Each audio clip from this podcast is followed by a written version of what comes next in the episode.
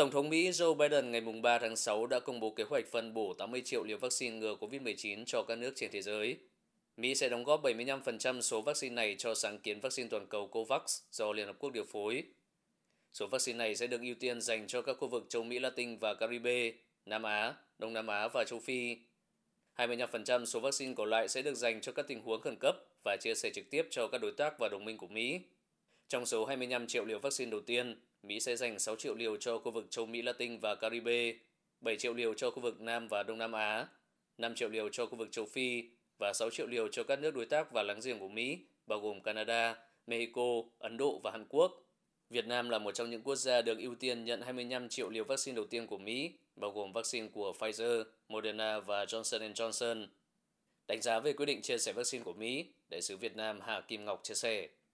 À, trước hết thì ờ, chúng tôi xin chúc mừng ờ, chính quyền Biden Harris đã bước đầu kiểm soát thành công dịch COVID-19 tại Hoa Kỳ với cái nỗ lực tiêm vaccine rộng rãi. Việt Nam đánh giá cao việc Hoa Kỳ đã đóng góp 4 tỷ đô la cho chương trình COVAX và việc Tổng thống Biden đã quyết định hỗ trợ bổ sung 80 triệu liều vaccine cho các cái nỗ lực chung của cộng đồng quốc tế. Đây là cái sự hỗ trợ kịp thời và giá trị đối với các nước đang phát triển. Ờ, việc chính quyền Hoa Kỳ công bố Việt Nam thuộc uh, nhóm các nước đầu tiên nhận viện trợ vaccine trong tháng 6 này thì rất có ý nghĩa.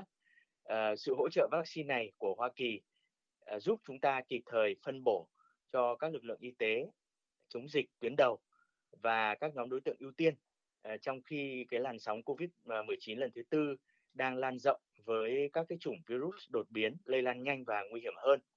À, tôi cho đây là một nội dung hợp tác mới rất có ý nghĩa trong quan hệ đối tác toàn diện Việt Nam Hoa Kỳ.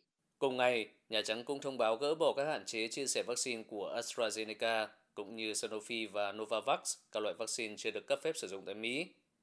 Động thái này sẽ cho phép các công ty này tự quyết định nơi chia sẻ vaccine của mình. Tổng thống Joe Biden trước đó thông báo sẽ chia sẻ 80 triệu liều vaccine COVID-19 với các nước trên thế giới vào cuối tháng 6. Mỹ cũng đã cam kết 4 tỷ đô la trong vòng 2 năm cho sáng kiến vaccine toàn cầu COVAX.